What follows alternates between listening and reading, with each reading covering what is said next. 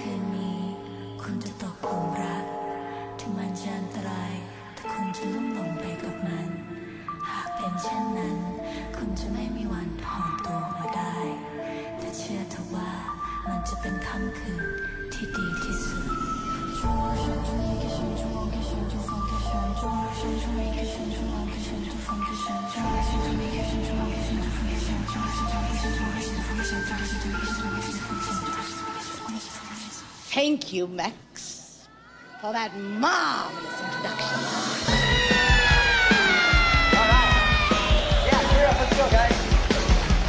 I had put a spell on you, and now you're gone. My honey fell on you, and it was strong. Bom dia, boa tarde, boa noite. Gente, sejam bem-vindos a mais um Molho Shoujo em formato de drop. Eu sou a Ingrid e hoje eu vou estar rosteando pra vocês. Eu estou aqui junto do Maurício, Oiê. que é meu colega do, da Oficina Invisível de Investigação em Quadrinhos, e a gente vai falar um pouco sobre mulheres, terror e conservadorismo. A gente vai tratar um pouco dessas questões sobre como é que o gênero de terror vai lidar com mulheres e outras minorias. É, então, fica É. aí coladinho com a gente e é, responda pra mim quais são os filmes favoritos de vocês de terror. Qual é o seu, Maurício? É um filme japonês chamado Cure, de 99, sobre tipo um serial killer muito esquisito, que meio que controla a mente das pessoas. Ok, o meu é Alien, que é uma escolha um pouco mais tradicional. Então, a gente volta já. Já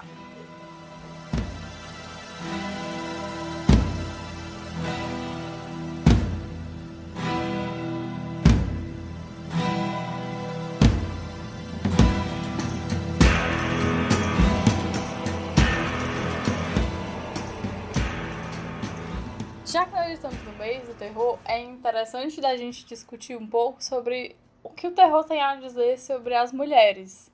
É muito, é muito comum que a gente veja filmes e tal, todo mundo já viu, sei lá, pelo menos um Sexta-feira 13, sabe? Que, tipo, sempre tem a personagem feminina que sobrevive no final e tal, a galera que vai, vai ser assassinada e tudo, e tem uma pessoa que sobrevive, em geral é uma menina.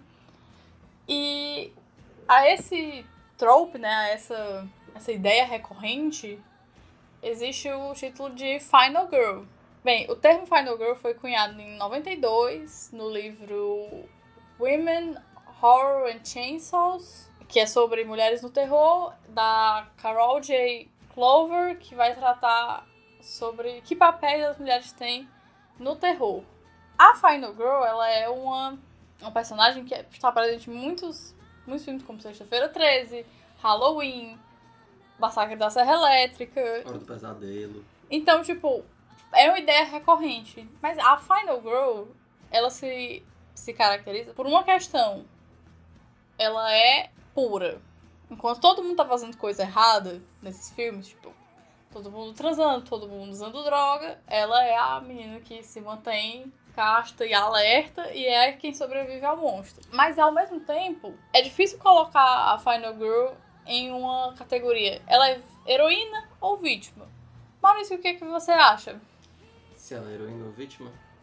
É. Eu acho que ela é um pouco das duas coisas, né? Essa é a coisa desconfortável, de certo modo. Porque, tipo, muitos desses filmes, a Final Girl não chega a matar o vilão, né? Tipo, a, a protagonista do Massacre da Serra Elétrica, ela escapa do Leatherface na, nas costas do caminhão e ela sobrevive, né? Mas, tipo, ela não derrota o vilão, de certo modo. Os heróis, é, quando tem heróis, de fato, em filmes de terror, normalmente, sabe, por exemplo, em Psicose, é, tem a mulher que é a vítima, tem duas mulheres que são vítimas, né? Uma, a Marion Crane é de fato morta, e depois a, a outra mulher cujo nome me escapa. É a ela- irmã dela. é, a irmã dela. Ela quase é morta, mas aí o namorado dela é, interrompe o, o, Norman, o Norman Bates e salva ela, né? E ele é de fato o herói do filme dessa maneira.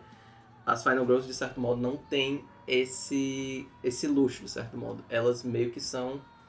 el- Elas têm, elas têm uma semelhança muito grande com as vítimas do, do filme, né? As mulheres que morrem, de certo modo, porque ela também tem a sua falta de agência, de certo modo. Ela não, não é o herói, ela não é a pessoa que resolve tudo e ela não é a, o vilão, né? Ela não, ela não tem essa agência maligna que, tipo, move o, o roteiro pra frente.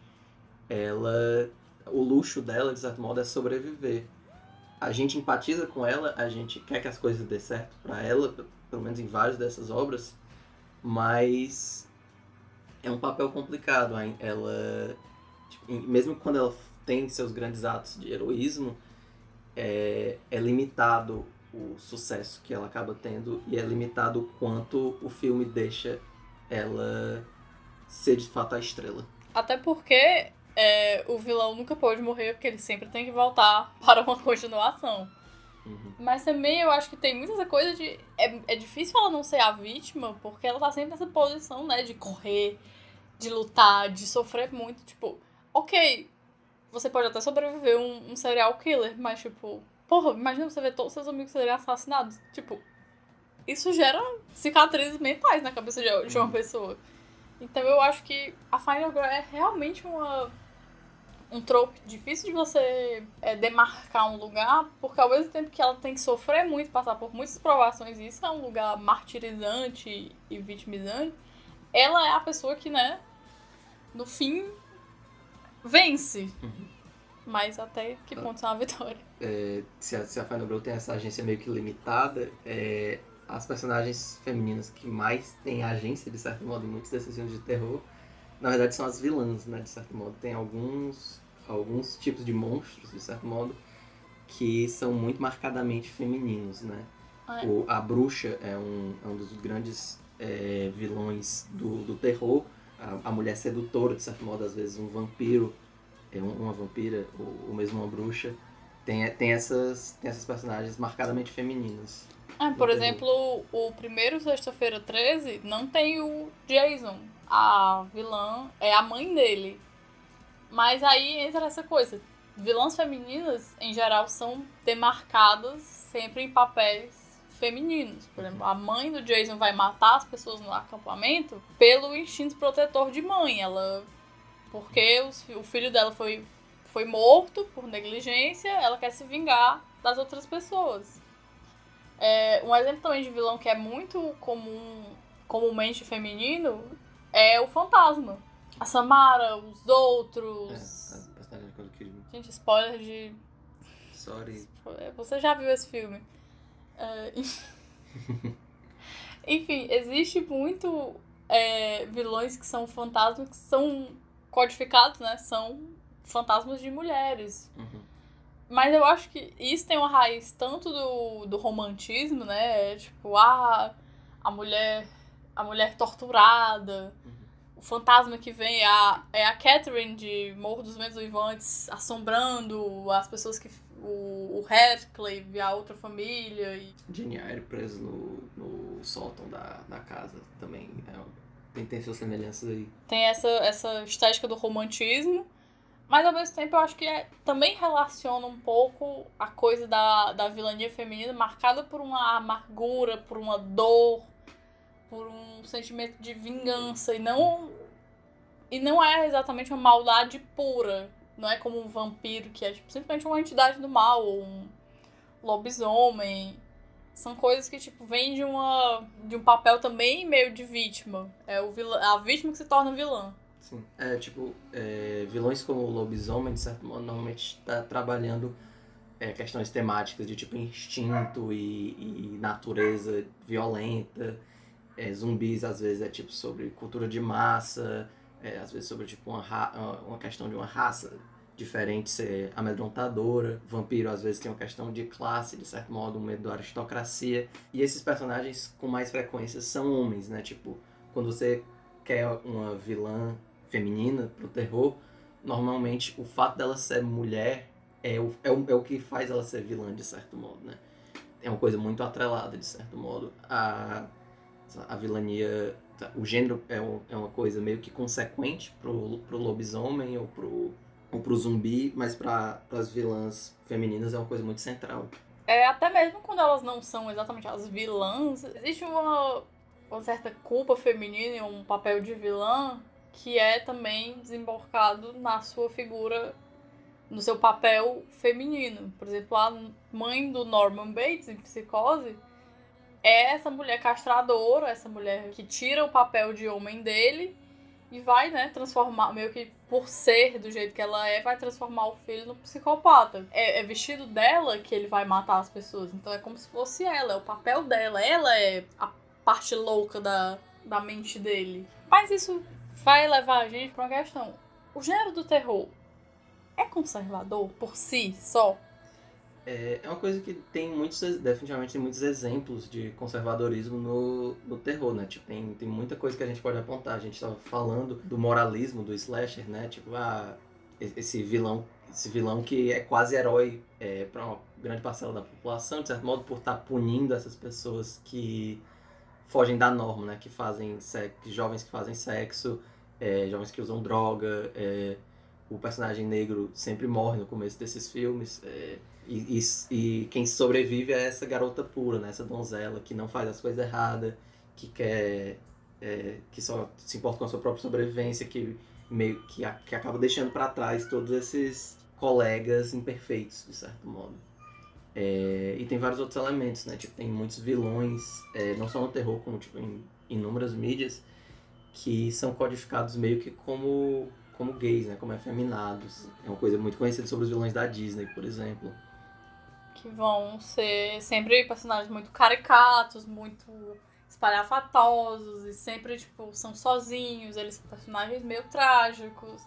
É parte da coisa que a gente estava falando sobre Norman Bates, de certo modo, né? Uma leitura viável do Norman Bates é que ele é esse homem emasculado, é controlado pela... que foi controlado pela mãe e que e no, no presente do filme ele está se vestindo de mulher e tal, e esse é um dos aspectos bem conservadores, de certo modo, dessa, dessa perspectiva. E que era uma teoria na época de que, tipo, homens que tinham é, muito contato com a mãe, uma presença unicamente feminina em sua vida, se tornavam homossexuais.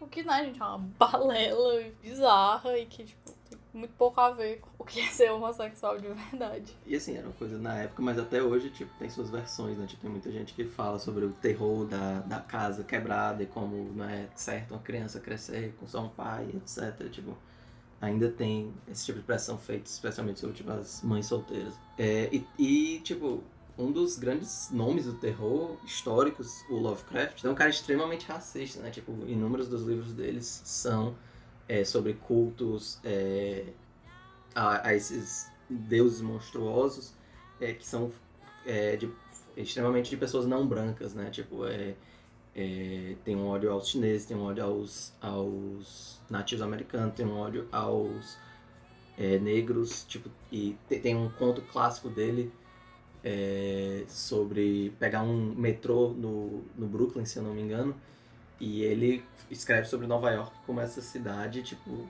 antro da miscigenação e, e tudo que ele mais temia, de certo modo. É engraçado porque eu acho que o Lovecraft morria se ele entrasse no metrô de Fortaleza. Mas enfim, existe essa, essa, esse moralismo que não é só apenas perceber, assim, vamos dizer, ah, você, você pessoa progressista vendo pessoa, é, pelo em ovo.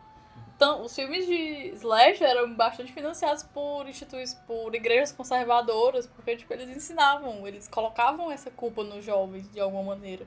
Uhum. Obviamente você sabe que não vai vir um maluco vai te matar assim que você, sei lá, fumar um baseado, mas fica aquela coisa, porque eu tô fazendo é errado. Isso gera consequências, sabe? Uhum. Então existe essa, essa criação dessa mentalidade de uma culpa. Total. Mas também não é bom a gente esquecer que dentro do gênero do terror existem muitas obras que são mais progressistas mesmo, que têm uma perspectiva que não se encaixa no conservadorismo e que de fato é, entra em choque diretamente com isso, né? Tipo, é, a gente estava falando do Lovecraft, mas tem um livro muito interessante chamado A Balada do Black Tom, que é escrito por um escritor negro que era muito fã do Lovecraft quando criança e, e conforme foi crescendo e, e ficando um pouco mais atento a essas coisas, notou o quanto o racismo era meio que integral nos livros do Lovecraft e ele meio que reconstrói, ele reescreve um dos, um dos livros do Lovecraft e enfatiza uma perspectiva negra e meio que reformula é, toda essa ideia do terror Lovecraftiano, né, de certo modo. Tipo, é, o grande medo cósmico do Lovecraft, é, a coisa que motiva essas, esses monstros e a coisa que motiva os terrores, de certo modo, é a indiferença. Né? Existe um medo muito grande da parte do Lovecraft que o universo não se importa com nenhum de nós, né? que ele é controlado por esses seres extremamente maiores que nós, seres cósmicos, que podem extinguir a raça humana como quem coça o braço, né? Tipo, é uma coisa completamente indiferente. Eles, tra- eles tratariam a gente como menos de formigas e poderiam destruir, destruir é, a ele a todos nós a qualquer momento. E a coisa que o Victor Laval, o, escritor do Balado Blackton, é, meio que propõe no livro é que tem algo muito mais assustador do que do que indiferença, né? Que é crueldade, que é crueldade com propósito, né? O, o, seu, o seu medo principal é, ser a indiferença é uma coisa muito é uma coisa muito de um cara branco cis que nunca teve que se preocupar com uma polícia chegando e querendo parar ele porque é racista, né? Tipo, não não Não só a polícia, mas tipo, qualquer pessoa poder, tipo, chegar nele e, tipo, cuspir na cara dele, ou ser. Ou mesmo segregação. Todas essas coisas, essas pequenas violências que as pessoas vão, vão sentindo partem da maldade de, de uma outra pessoa. Assim, da maldade, não, não, pra, não pra moralizar um assunto como racismo, mas do, do ódio de raça, de Do- certo modo. do ódio da, da perseguição estrutural a uma Uhum. pessoa. A, um- uma classe de pessoas. Uhum. E o aspecto do racismo, é, especificamente, é, é tratado em muitos desses filmes de terror que são mais progressistas, de certo modo, né? O Corra, filme recente do Jordan Peele, é, é um filme que lida muito com esse... é, ele, ele meio que faz a conexão entre o racismo é, menor, de certo modo, né? De você... é, o, que pa- aparenta um pouco mais inocente, de você fetichizar uma população negra, de certo modo, por tipo, seus talentos físicos e, e naturais, e esses corpos é, sobre-humanos, de certo modo. de- belos e poderosos e incríveis, É. mas que ao mesmo tempo são coisificados. Uhum. O, o personagem negro não é uma pessoa, ele não é um, um ser humano com agência. Ele é uma coisa a ser vendida e explorada por essas pessoas que tipo, dizem que admiram muito os negros. Então, não é o racismo da clã. Não é o cara que vem e queima a sua casa e te dá um tiro. É o cara que te vende. O Noite dos Mortos-Vivos, o famoso filme do Jorge Romero, que meio que desperta o boom dos filmes de zumbi ali nos anos 60, é um filme cujo protagonista é um homem negro, né? Tipo, e, e a cena final do filme, spoiler de novo pra, pra Noite dos Mortos-Vivos, é esse cara sendo morto, ele escapa dos zumbis, ele, ele derrota os zumbis, ele sobrevive, e ele é morto por um cara branco que confunde ele com um zumbi, né? Tô fazendo símbolo de aspas com as mãos. Porque meio que é, é disso que o Noite dos Mortos está falando, né? Tipo, existe essa, esse terror com a, com a outra raça, de certo modo. Existe um terror com o outro que é instrumentalizado pela população dominante para reprimir esse, essas outras populações. Além de ser uma imagem muito impactante, né? O cara sobrevive ao apocalipse zumbi, mas ele não sobrevive ao racismo. Faz você, tipo, eu acho que a, a, a audiência nos anos 60, porque, tipo, isso é o quê? 68, a gente tinha quatro anos de direitos civis, o Martin Luther King tinha sido assassinado. Esse já tinha sido. Já gente tinha. Então acho que a gente vai. Ainda talvez, talvez. Mas, enfim, quase não sendo meio Simpsons prever o futuro. Eu acho que esse aspecto do medo do outro, a gente pode dizer que, de certa forma, é, um dos, é uma das coisas mais conservadoras presentes em filmes de terror, porque eu acho que ele sempre vai partir da ideia de que existe um outro, e esse outro nunca é um outro inespecífico. É um outro que tem particularidades que vão evocar populações marginalizadas. Mas é muito difícil a gente ver é, vilões negros para além desses papéis de outro. Tipo, é muito difícil você ver, sei lá, um serial killer negro, um cientista maluco, sei lá, mesmo zumbis negros. Uhum. É sempre muito essa questão de, tipo, essa coisa meio que inescapável e ininteligível. Você não consegue compreender esse alien mesmo. Essa é a coisa do, Lovecraft de novo, né? Que é meio que um misticismo dessas, dessas populações não brancas e tal. E, e o terror estaria ali, né? Tipo, eles não. Eles não, eles não, não seriam nem dignos o bastante de ser vilões da maneira que as pessoas brancas são. Coisa muito, muito outra mesmo. E subserviente. Me lembra muito a questão da bruxa. Quando existe, vai existir a caça às bruxas, né? Essa perseguição às mulheres. Mesmo assim, o- se o bruxo era uma figura que invoca um demônio, o demônio é meio que um lacaio do bruxo, a bruxa é lacaia de Satã. Tipo, Satã vira essa, essa entidade muito poderosa que tem essas servas. E não é o como Fausto, que invoca Mephistófeles e Mephistófeles meio que de certa forma está à mercê. Ele, ele engana Fausto, mas ao mesmo tempo ele tende a obedecê-lo por ter sido invocado. E eu acho que um exemplo de um filme que lida com essa questão da bruxa de uma maneira interessante é A Bruxa. Olha só o título. filme de 2015, né? Eu acho que é 2015. Que é, é muito interessante a proposta do A Bruxa, né? Que, que é filme de época, de certo modo, né? Ele fala dessa comunidade de, de puritanos que é expulsa da, da cidadezinha e vai, e vai morar. É uma, uma família, né? De pai, mãe, três é, jovens e, e, uma, e um bebê. Não, são cinco então. São cinco? São ah, cinco. sim, é, tá certo. É, São tem- os- os gêmeos, que é o menino e a menina, o menino do meio, Uhum. a mais velha e o bebê. É, total. E o filme é muito sobre a, a filha mais velha, né? Que tá no começo da puberdade, de certo modo. Existe essa bruxa que tá atacando a família da floresta que eles estão perto. E a garota, que é inocente, é frequentemente culpada pela mãe, pelos irmãos mais novos, pelo pai, principalmente, que é esse patriarca é, extremamente opressor, de certo modo. E, e o filme acaba tratando sobre como a personagem, é, mesmo inocente, acaba sendo culpada por ser mulher de todos esses crimes e, e sendo levada a, a essa existência de bruxa no, no- no final das contas. Ah, E você consegue perceber que, tipo, de certa forma, uma armadilha, sabe? A, a vida que, que essas pessoas levam é uma armadilha. O menino do meio é tão reprimido e, tipo, por viver isolado e só ter contato com a família, ele começa a ter fantasias sexuais com a própria irmã.